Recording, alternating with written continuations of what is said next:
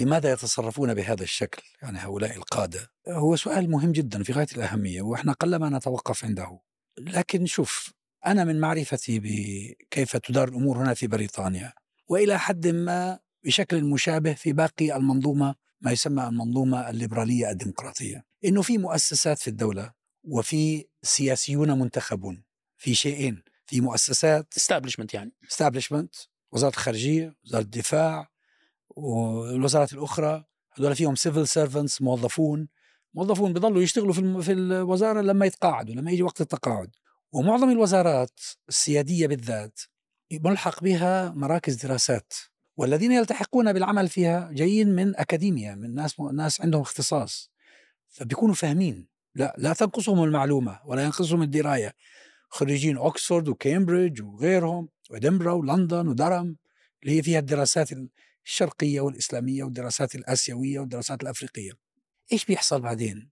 بيجوا الانتخابات، فينتخب سياسيون من خلفيات مختلفة. هذا السياسي لماذا انتخب؟ لأنه انضم إلى الحزب وعمل في أطر الحزب منذ البلديات، منذ اتحاد الطلاب إلى البلدية إلى الحزب السياسي، والحزب يقدمه للناس مرشحا حتى ينتخب فيدخل البرلمان. في بريطانيا الوزراء من البرلمان، الوزراء ليسوا من أهل الاختصاص بالضرورة، هم المنتخبون، ولذلك ينبغي عليهم أن يستعينوا بوزاراتهم. يعني لما بده يتخذ قرار، لما بده يحدد سياسة، يستعين بوزارته. جلهم لا يفعل. ليش؟ لأنه هو عنده أجندة، كل همه أنه يعاد انتخابه، وكل همه أن حزبه يعاد انتخابه. في كثير من الأوقات يخالفون المشورة التي يقدمها لهم أهل الاختصاص. شو هاي؟ بس هذا فيه تروح عرض الانتخابات يا أبو، هذه أحد نقاط الضعف في الديمقراطية. أيوة. بالمناسبة طبعا هذا اللي أنا بدي أصل إليه. إنه مشكلة هذه البلدان هي في ممارستها الديمقراطية. ممارسة الديمقراطية آلياتها كآليات جيدة، ولكنها غير محكومة بضوابط أخلاقية، لأنه الضابط الوحيد بالنسبة لهم إعادة الانتخاب. ولما تصبح إعادة الانتخاب منوطة بتوفر المال وتوفر الدعم من اللوبيات أو من المؤسسات المؤثرة، يرمي بعرض الحائط، يلقي بعرض الحائط بكل المعلومات التي تعطى إليه، وإنه لا يا عمي لازم تفهموا. يعني مثلا قرار الحكومة البريطانية وضع حماس على قائمة الإرهاب، أنا متأكد وعندي معلومات يقينية أن هذا عورض من داخل المؤسسة، قالوا لهم هذا الكلام مش منطقي، هذه حركة حماس عامل مهم في الصراع، لها دور، لها شعبية، انتخبها الشعب الفلسطيني، كيف تقاطعونها؟ وعلى فكرة لديهم تجربة هنا، لأنه لما انسجن مرة، لما اعتقل مرة الصحفي جونسون اللي هو في غزة، الحكومة البريطانية طلبت قناة للتواصل مع غزة من أجل إطلاق سراحه مع حماس. تعاملوا مع حماس بشكل غير مباشر، فكيف أنتم بتسكروا على أنفسكم أبواب؟ لكن هذا دكتور عزام، هذا في جانبين، في جانب المعرفة التفصيلية وفي السياسات العامة. بالتأكيد كمعرفة تفصيلية، الاستابلشمنت هذه تختار أفضل الكفاءات، الزبدة متاع الكفاءات في مجال التخصصات، سواء في دراسات الشرق الأوسط أو الدراسات الآسيوية، ولذلك عندهم معرفة دقيقة جدا. هذا جانب التخصص، فضلا عن المؤسسات المهنية الأخرى مثل جهاز الاستخبارات اللي يختار أيضا أفضل النخبش، تكون عنده معلومات دقيقة ومعلومات ميدانية وتفصيلية. لكن في خيارات كبرى أيضا للدولة، أن الديمقراطيات الغربية يعني عندها مرتكزات أساسية تتعلق بعقيدتها السياسية، سياستها الخارجية، سياستها الدفاعية، ولذلك هم يتعاملوا مع منطقة الشرق الأوسط ضمن ثوابت معينة. لكن المعطى اللي ذكرته يتعلق بالسياسيين، هذا معطى إضافي. الآن السياسيين صاروا محكومين باللوبيات وبالمصالح، وخاصة تأثير اللوبي الصهيوني هو أداة من أداة ارتقاء السياسي. يبدأ السلكشن، تبدأ عملية الانتقاء من المراحل الأولى، من يدخل يعني عالم السياسة، من ربما يدخل ما قبل حتى المجالس البلدية أو التمثيليات المحلية، يبدأ أصلا أيضا محكوم باللوبيات والمصالح الكبرى، مصالح شركات واللوبي الصهيوني وغيره. وتشوفوا هذا في الولايات المتحدة الأمريكية أكثر، لأن السياسة الأمريكية أو السياسة في الولايات المتحدة الأمريكية قائمة على مركز القوى واللوبيات أصلا مشرعنة بالقوانين. بس الإشارة اللي ذكرتها دكتور في الخط العام أنا أعتقد أنها بالغة الأهمية، يعني بمعنى صحيح اللي تفضلت فيه دكتور، انه الاستابلشمنت فاهمه يعني كيف تتعامل على في دقائق الامور او في الامور التفصيليه. ولكن حتى الاستابلشمنت خطها العام هو التأييد يعني بديش أقول غير المشروط، ولكن التأييد الكبير لإسرائيل من الاعتبارات. أولا يعني ممكن نختلف في أولا وثانيا، بس أولا سياسيا، لأنه مثل ما ذكرنا أكثر من مرة هناك اعتقاد بأن يؤمنون بأن هذه الدولة هي القاعدة الأساسية لهم في منطقة مهمة وثرية ومهمة جغرافيا وعلى ممرات وإلى آخره من أهمية الشرق الأوسط. الأمر الآخر هو أن هذا جزء من العقيدة، لا أريد أن أقول الدينية، يعني اختلاط الدين مع الحضارة والعقيدة السياسية اللي هي خليط من الدين من التاريخ من الحضارة، أنهم يؤمنون ب يعني ضرورة دعم هذه الدولة. أيوة صحيح. هنا بس إيش عفوا يعني بس هي في فرق بين إنه أنت بتدعم وبين إنه أنت بتقر أمور نعم غير منطقية. نعم الأمور التفصيلية يعني مثلا وهنا أهمية الإشارة إنه اللي ذكرها رفيق إنه بالصورة العامة نعم هناك تأييد، ولكن في التفاصيل أنا أتفق معك تماما بأن مؤسسات الدولة تفهم أكثر بكثير. يعني أضرب لك مثال، تتذكر أنت لما توني بلير أراد أن يدخل مع جورج دبليو بوش في مشروع غزو العراق، كثير من الناس في مؤسسات الدولة حذروه، قالوا له هذا فيه انتهاك للقانون الدولي، وإنه ما بيجوز تروحوا تغزوا العراق بدون قرار من مجلس الأمن الدولي. هم طبعا راحوا بدون الأمم المتحدة. لكن هذا الدكتور عزام الوش راحوا هما، يعني كانت فيه سياسة استراتيجية كبرى. من يصنع هذه السياسة الاستراتيجية الكبرى؟ تصنعها السياسيون، تصنعها القيادات العسكرية، لأن الولايات المتحدة الأمريكية اتخذت قرار استراتيجي بغزو العراق. وكيف اتخذت قرار بغزو العراق؟ لأن الموجة متاع المحافظين الجدد في ذلك الوقت يتحدثون عن القرن الأمريكي الجديد. بس كل هؤلاء ليسوا من الاستابليشمنت. طيب. هؤلاء جاءوا مع الرئيس لما أجا. بس زي توني بلير هو الذي اقتنع كفرد، ثم أقنع حزب العمال وصوتوا في البرلمان. ولذلك الاستراتيجية تخضع الجوانب التقنية يعني والتفصيلية.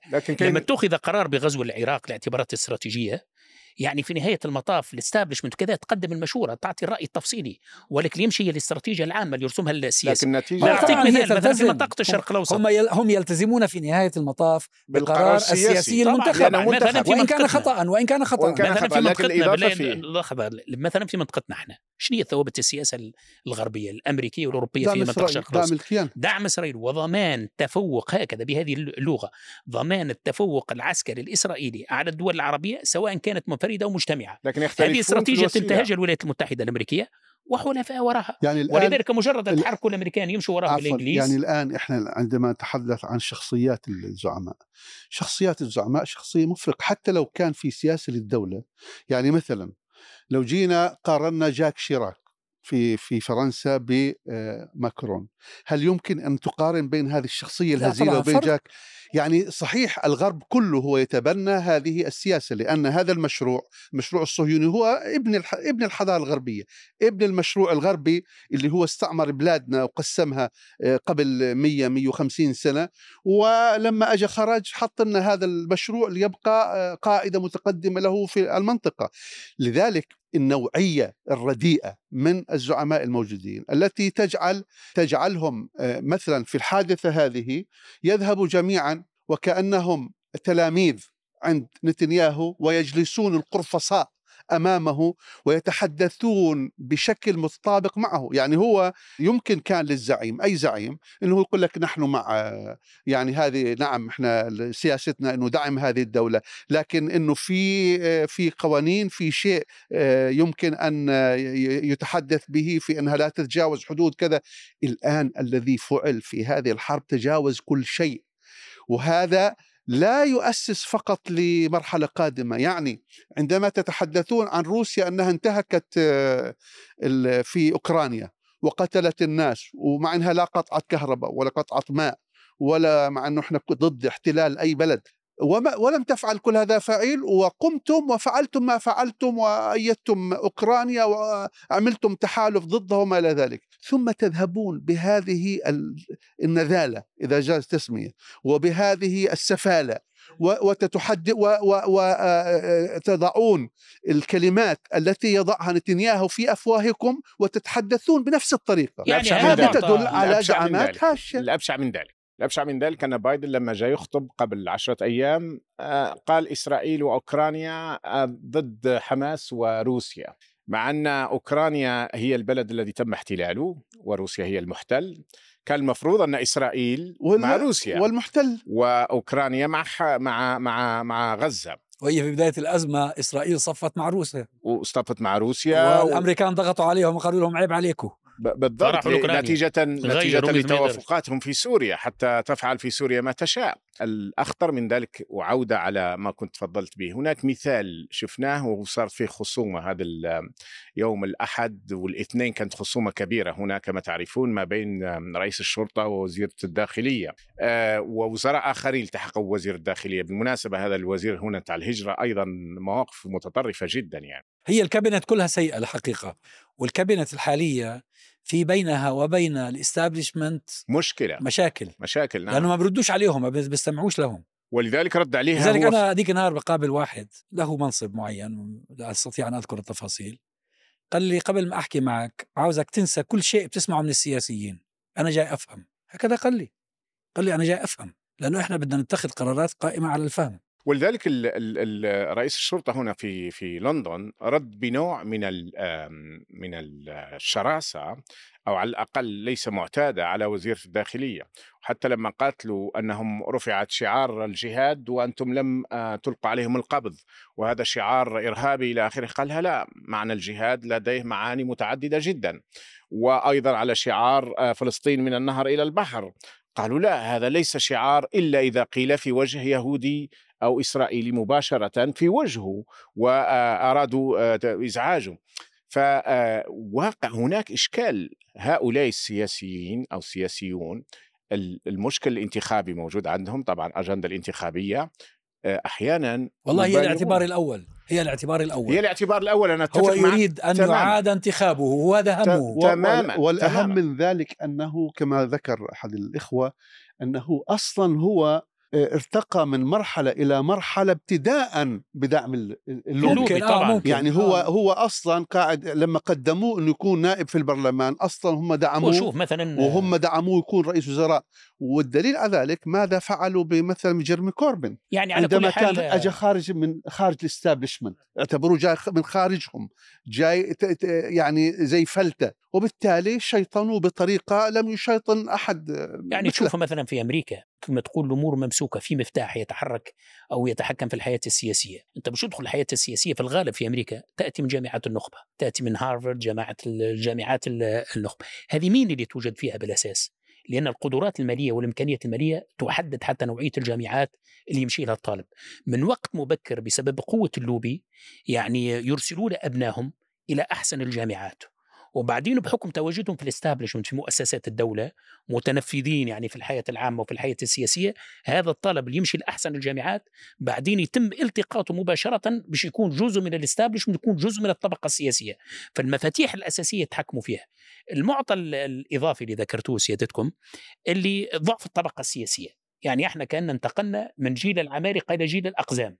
يعني الجيل المؤسس تشرشل وديغول وكذا شخصيات وازنة.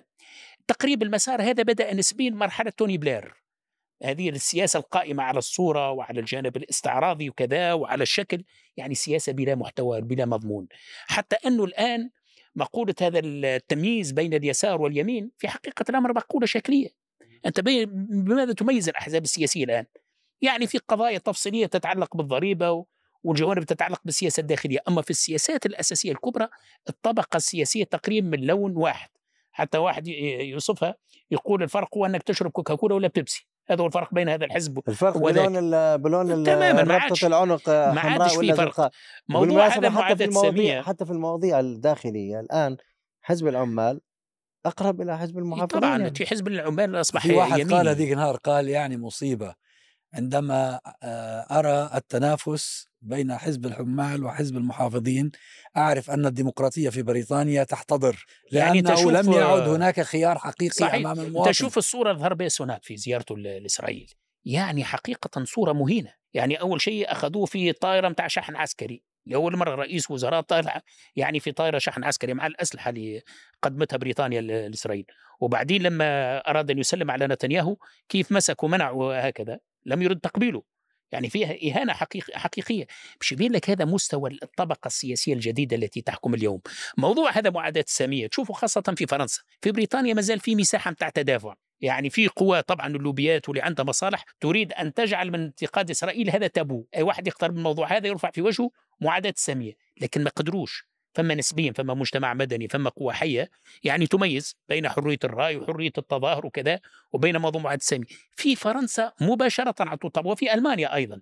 يعني أي شعار يرفع والمجرد رفع العلم الفلسطيني يريدوا أن يصنفوه في دائرة يعني معاداة السامية، لأن يحبوا يسيجوا الحياة السياسية، يصنعوا محرم تابو أنك تقترب من إسرائيل بأي شكل من الأشكال تصير معاداة سامية. سمعت أن أحد المسؤولين الألمان طلب اشتراط الاعتراف بإسرائيل من أجل الحصول على الجنسية الألمانية، وهذا ربما نشوفه رسميا. سينزعون الجنسية ممن سينزعون الجوازات ويمنعون التأشيرات ولا يعطون جوازات حتى اللي عندهم الجنسية إذا كان عندهم تعاطف مع حماس أو مع المقاومة. إشكال كبير. لكن بالمناسبة أنت ذكرت الجامعات، اليوم هناك انشقاق كبير داخل الجامعات. هارفارد لم يسبق أن انشقت كما هي اليوم. أعداد قبل 3 أيام شوف في أعتقد في CNN مصورين من الفوق، جزء مع إسرائيل وجزء مع فلسطين، منقسمة الجامعة تماما. الانقسام داخل الجامعات الغربية اليوم كما لم يسبق له مثيل، وهذا المرعب لإسرائيل. نعم، مشكل داخل الأحزاب، كثيرين داخل حزب العمال بدأوا يعني يستقلون. يعني أنت لاحظ مثلا في موضوع اللي تفضلت فيه حزب العمال، مع أنه ستارمر هذا قاعد بزايد على الحكومة، مع أنه هو يفترض أنه يكون وهو محامي حقوق الإنسان. أيوه، وهو محامي حقوق الإنسان. كم الآن أدخل حتى حزب العمال في أزمة، في 22 استقالة في حزب العمال من بلديات، وهذه الاستقالة أفقدت العمال البلدية بما في أوكسفورد بالمناسبة. أنا أعلم بصفتي مدير مركز إسلامي أنه هو حاولوا كثيرا أن يأتوا يزوروا مراكز إسلامية كحزب عمال، لأنه شعر أنه يفقد عند المسلمين عدد الناخبين المسلمين. 80% من الناخبين المسلمين كانوا ينتخبوا حزب العمال. الآن يحاولوا أن يأتوا يزوروا مراكز إسلامية، ويرفض معظم المراكز الإسلامية، ترفض أو كل المراكز الإسلامية ترفض أن يأتي حد من حزب العمال يزورها. وعندما كان هناك في مسجد في ويلز كان عنده زيارة مسبقة أو مرتبة مع بعض نواب حزب العمال، تسلل ستارمر رئيس الحزب تسللا إلى الاجتماع ليأخذ صورة ويقول أنه هو يعني دخل المسجد. طردوه. نعم، فلما خرج وعمل التويتة هذه بتاعته أنه هو يعني صورته أنه راح على المسجد. المسجد اسمه ويست ويلز موسك. أصدر بيان قال فيه الحقيقة، قال أنه هو جاء من غير دعوة، وأنه لم نكن متوافقين على وجوده، ولما تحدث إحنا وقفت الجالية المسلمة وزعماء الجالية المسلمة في ذلك المسجد وردوا عليه رد كبير جدا، ولكن للأسف أنه إحنا يعني زيارته غير مرحب فيها. تعرف أنت من نتائج هذه الأزمة اللي أنا شعرت بها خلال جولتي، حاليا بروح بلقي محاضرات وكلمات حول الأحداث في مدن مختلفة بريطانية. لأول مرة أشعر بأن المسلمين بدأوا يتنبهون إلى قيمتهم الانتخابية. بالأول ما كانش كثير مهتم، ويجوا مثلا حسب المعرفة، يجي واحد يأخذ البطاقات منهم يروح يسجلهم على الطريقة العشائرية القديمة. الآن في جيل جديد، فبالرغم من أنه طبعا احنا بدأنا الكلام عن إشكالية الديمقراطية الغربية اللي بتخلي هذا السياسي صاحب الأهواء في نهاية المطاف هو الذي يقرر، مش صاحب الخبرة.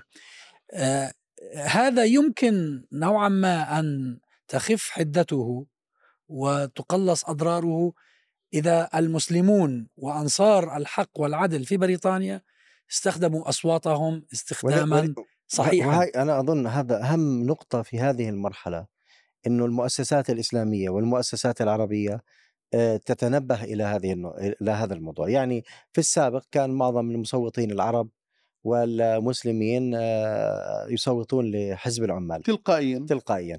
حقيقة هذا يجب أن يدرس من قبل المؤسسات الإسلامية، وأن لا يتم التصويت إلا لنواب أو لمرشحين معروف بأن لديهم الحد الأدنى من الأخلاق في توجهاتهم السياسية.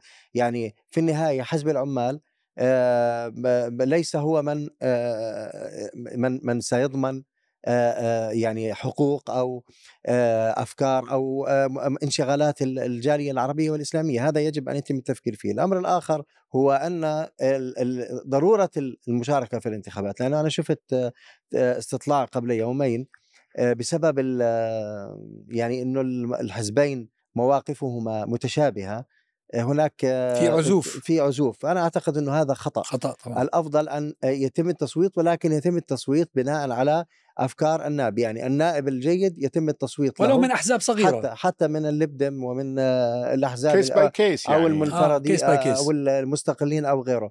الأمر الثالث في هذا الإطار إنه قوة اللوبي الإسرائيلي أحيانا طبعا كان لما الواحد يحكي عن اللوبي أو عندما يتكلم عن اللوبي يتهم بأنه يكرر يعني أفكارا تآمرية أو معادية للسامية، لكن الآن في هذه الأثناء اللوبي بدأ واضحا. يعني في أن الجامعات، ذكرت جامعة هارفارد بشكل مباشر المتبرعون قالوا بأنهم إذا استمرت التظاهرات والفعاليات المؤيدة للفلسطينيين سنسحب التمويل.